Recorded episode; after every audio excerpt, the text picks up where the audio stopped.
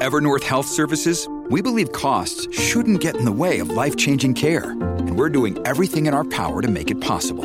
Behavioral health solutions that also keep your projections at their best? It's possible. Pharmacy benefits that benefit your bottom line? It's possible. Complex specialty care that cares about your ROI? It's possible. Because we're already doing it. All while saving businesses billions. That's Wonder made possible. Learn more at evernorth.com/wonder. Big stories, big guests, the big picture. Afternoons with Rob Breakenridge. Weekdays 12:30 to 3, 770 CHQR.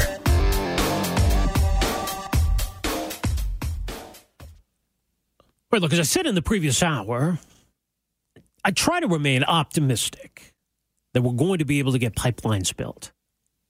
That certainly, if we were sitting here today and, well, let's go back even further, that we managed to get Northern Gateway built, we'd be in a much, much different situation today, economically speaking. There is a concerted effort, however, to block those pipelines at all costs. We've seen already, certainly through the Trans Mountain debate, the extent to which some of these environmental groups are prepared to go to get in the way of these projects. And part of that involves fighting this in court. Obviously, opponents of the Trans Mountain Pipeline scored a big victory earlier this year in that federal court of appeal decision, which was a serious blow, but not a fatal blow to the pipeline. But we are up against some very motivated forces. I think it's important to keep that in mind. Now, coming up later on this afternoon, there is this event taking place in Calgary. We told you a bit about it earlier, 5:30 this afternoon at the Telus Convention Center. W. Brett Wilson is going to be speaking. And our next guest is in town to speak at this event. Vivian Krause, researcher and writer, who's been focusing on some of the money behind the environmental and political activism in Canada. Vivian is going to be speaking at this event this afternoon and joins us on the line here this afternoon. Vivian, how are you? Hey, great to be in town. Thanks for having me on the show. Well, good to have you here. Good to have you back on the program. So, this is an event, obviously, stemming from what's going on right now with the price differential crisis that the industry and, by extension, I think all of us are dealing with. What's the message you're bringing? Well, the main message is the one that, I've been trying to, the drum I've been beating for 8 years now, which is that there is a massive multi-million-dollar international campaign against the Canadian oil and gas industry. It's called the Tar Sands Campaign. And for many years, we could see payments coming in by the hundreds, more than 100 organizations, all part of this campaign, but we didn't know exactly what it was about. But now we do, because the individual who's been leading it for a decade wrote a description of the campaign on his website. And he says, and I quote, that from the very beginning, the campaign strategy was to landlock the tar sands, he calls them tar sands, so that the crude could not reach the international market where it should get a higher price per barrel. So what you have now is an admission by the people who've been running this campaign that it explicitly aims to determine the price of Canadian oil, to keep it low. To what end? Well, I think if you were to ask them, they would say, I'm sure they would say, that this is part of their strategy to mitigate the climate and environmental impacts of our use of oil. And my guess is that they would say, yeah, this is all about protecting the climate. I'm sure that's what they would say. Mm-hmm. But we've got to ask ourselves, is it working? And I would say the answer is no. The problem with this campaign is that it's not helping the environment, because when oil doesn't come from Canada, it doesn't mean we use any less oil as a planet. You know, we're using an enormous amount of oil, something like 1,000 barrels of oil every second, right? And if it doesn't come from Canada, it just means that it comes from another country that doesn't operate to the same standards that we do and doesn't have the sort of climate plan that the current government of the province of Alberta has put in place. So there's no better place for oil to come from if we still need to use oil, which we do. Yeah, it's always... Yeah, go ahead. What's happening is just that Canada is being benched. We're allowing ourselves to be bullied out of the global oil market to no benefit to the environment or the climate. And I would even say to the detriment because as a country, we can contribute. We can use our money to innovate, be part of the solution, developing the R&D that we need, the new technologies that we need to make better use of the oil that we still do need to use.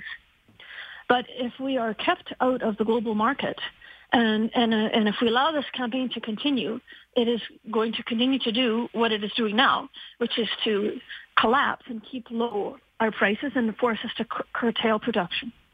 That will make us a weaker country, not a stronger one, and we will not be able to either reach our full potential nor contribute as much as we could. So that's why I think, and what I'm telling everyone that we need to call for, is an end to this campaign. We need to bring this Tar Sands campaign to an end. What do you mean, bring it to an end? Well, if a phone call would suffice, that would be great. It'd save us all a lot of stress, time, money. We could go on to more important things. But I don't think that this campaign is going to end with a phone call. It's been in the running for 10 years. There have been more than 500 payments to organizations involved in this campaign. I think it's time for litigation. I hate to say it. It makes me, as someone who's worked in the slums of Guatemala and places like that for a decade, makes me sick to say that we need legal action against charitable foundations that are funding this campaign. But what they're doing is not charity. About a year ago, when this unequivocal statement about how the purpose of this campaign was to determine the price for Canadian oil and landlock Canada, I thought, you know what, we need a legal opinion about this. There's got to be a legal remedy here sooner or later. Either this campaign is legal and we need to make this type of activism illegal, or it is illegal and we need to have the law enforced. But one way or another, there needs to be a legal remedy sooner or later. So in the spring of this year, we got a small legal team together, and a local legal team here in Calgary, and they reviewed all my research and other information, and came up with a proper legal opinion. And which, this is no secret anymore. The Edmonton Journal and other media have reported about this already. Was then provided to the Alberta government. And that this is what needs to happen. Either industry or government or other parties that are affected need to say enough is enough, that this campaign is not charity. It's not helping the environment. It's not fair. It's not right. It's illegal, and at least according to one opinion. And it needs to end. There are much better ways that these charitable foundations could use their money to help, on a global level, to help other countries make better use of the hydrocarbons that we still are burning and need to burn. There are much better ways that we could advance the whole energy transition that we're all committed to. But the current campaign to block all these pipelines is not helping. We've got oil going by truck now, not just by rail. We've got it on our roads and trucks. So this has gone too far and it needs to be stopped. So you're suggesting then that there are environmental groups in Canada who are registered as charities, but whose activities would be in violation of the rules that the Canada Revenue Agency has laid out for charities? I would argue that point, yes. I would say that there is absolutely nothing charitable about participating in the exclusion of your own country's most important national expert and costing your country billions of dollars. More than 100 billion. I see nothing charitable about that. And, I've worked my whole life in charity. I don't see under any circumstances how that could be considered charitable. Now, I'll agree that making better use of our oil, advancing policies, government programs, R&D, and all that sort of things to make better use of our oil, and not only our oil, but to develop renewable technologies, all of that, I would agree, is charity. But this one particular component of it isn't. Mm-hmm. These charitable foundations that are funding this campaign and have been for a decade, as I see it, they have four goals. And 3 out of 4 are good. There's nothing wrong with them. Renewable energy, that's great. Energy efficiency, getting more kilometers out of every barrel, that's good too. Nothing wrong with that. Energy security and energy independence, that's good too. That's all fine.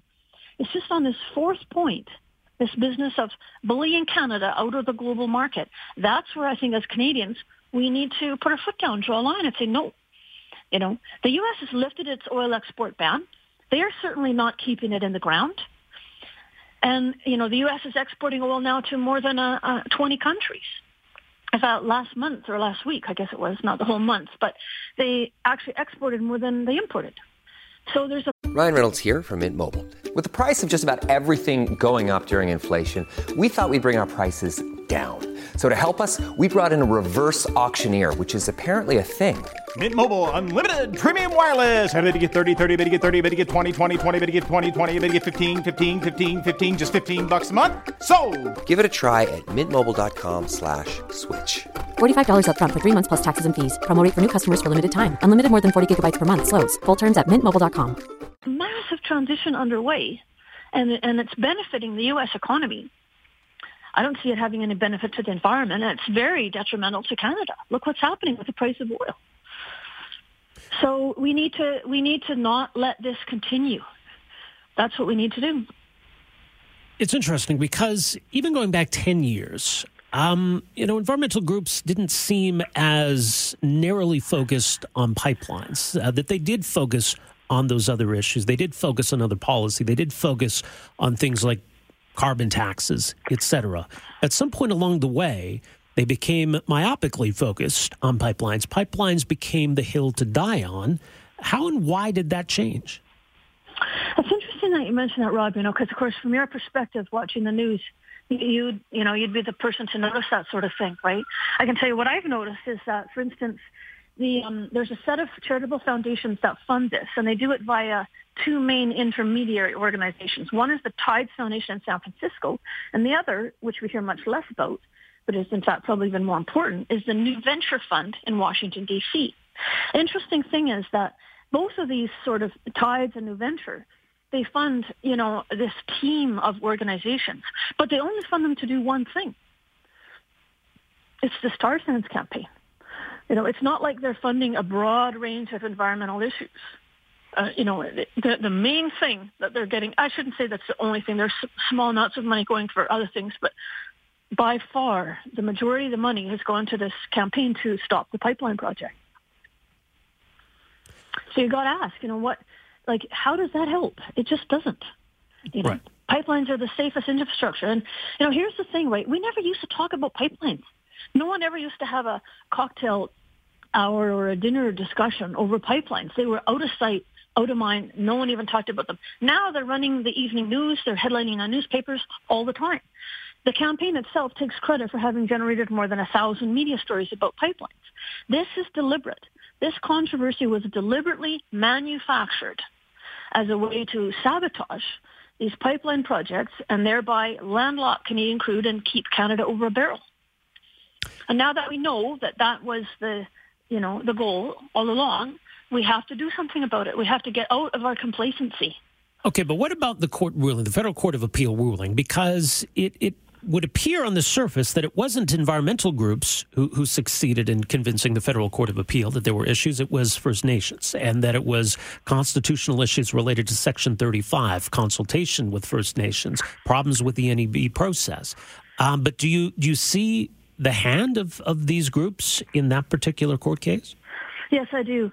And I'm glad that you mentioned that because in the case of both the recent court processes, the application to the Federal Court of Appeal that quashed the Trans Mountain ruling, as well as the more recent Montana ruling that, again, paralyzed the Keystone Project, both of those court processes were funded and brought about as part of this campaign to landlock Canadian crude and keep the price of Canadian oil low. Now, I'm not saying, and I don't begrudge anyone, the right to appeal to the courts.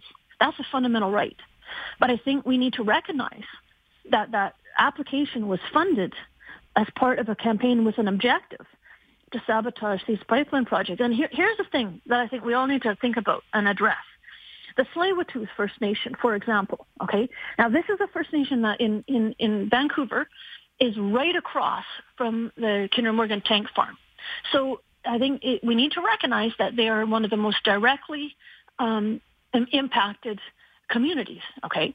But they were funded out of San Francisco, and I quote, they received funds to oppose and stop the Kinder Morgan Trans Mountain Pipeline Project.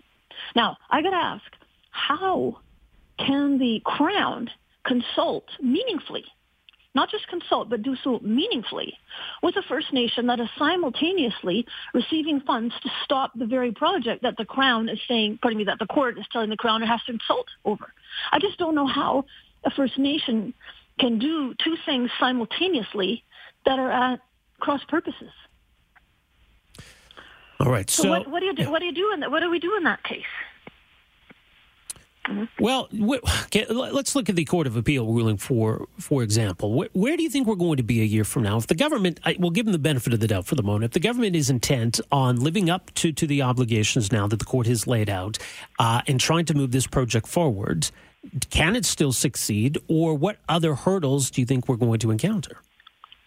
I think we're going to encounter continuous litigation to stall and stop these pipeline projects, unless this Tar Sands campaign is brought to an end, such that the organizations that are part of it, that are not there to optimize the project or address concerns, or there's no plan B for these groups. You see, there's nothing, absolutely nothing that is acceptable except a shutdown of the whole project. And as long as those groups are able to use the courts to get the project stopped, I have no hope for any pipeline projects. That's why I believe the campaign must be brought to an end, because it has found the sweet spot. It has found the best way to stop all these pipeline projects, and it is by leveraging the constitutional rights of First Nations. So as long as the court, and in both of those court processes, to the best of my knowledge, none of this was exposed, right? In the one case, it was the Tsleil-Waututh that was the lead plaintiff. And there was also the City of Vancouver, the City of Burnaby, a long list of other First Nations, and then two environmental groups that are actually American charities, okay, Raincoast Conservation and Living Oceans. Living Oceans reports in its tax returns to the IRS how they brought about that application to the Federal Court of Appeal. As part, they say 2016, for example, they spent $65,000 on it. They've told the IRS that they funded that application to the Federal Court of Appeal as part of this campaign. So did that come out in the court process? No. And unfortunately, I didn't even come across this information. It wasn't, as to the best of my knowledge, it wasn't publicly available until after both court rulings were in. Some of it I got in September after the August ruling came in, and the other bit of it I got about 2 weeks ago, less than 2 weeks ago. So what we need is for counsel, for the Crown, to raise this. The judges need to know. I cannot imagine that a judge would instruct the Crown to consult meaningfully with the same First Nation that's being funded to stop the project. It's illogical. I don't see how a judge would do that if a judge had known. Well, Vivian, we'll leave it there. Folks can follow you, stay on top of your work. You're on Twitter, @FairQuestions. You'll be speaking, I believe this event is now sold out, at the Telus Convention Center this afternoon. You'll be there. W. Brett Wilson will be there discussing the cause of the oil price discount in Canada. Always appreciate your time, Vivian. Thanks so much for joining us here today. Thanks very much. Bye for now. All right, take care. That is writer-researcher Vivian Krause. So 5:30 this afternoon at the Telus Convention Center, CanadaAction.ca. For more there, Canada Action putting on this event today. All right, 974-8255. We are back with more right after this. Afternoons with Rob Breakenridge, starting at 12:30 on News Talk 770 Calgary.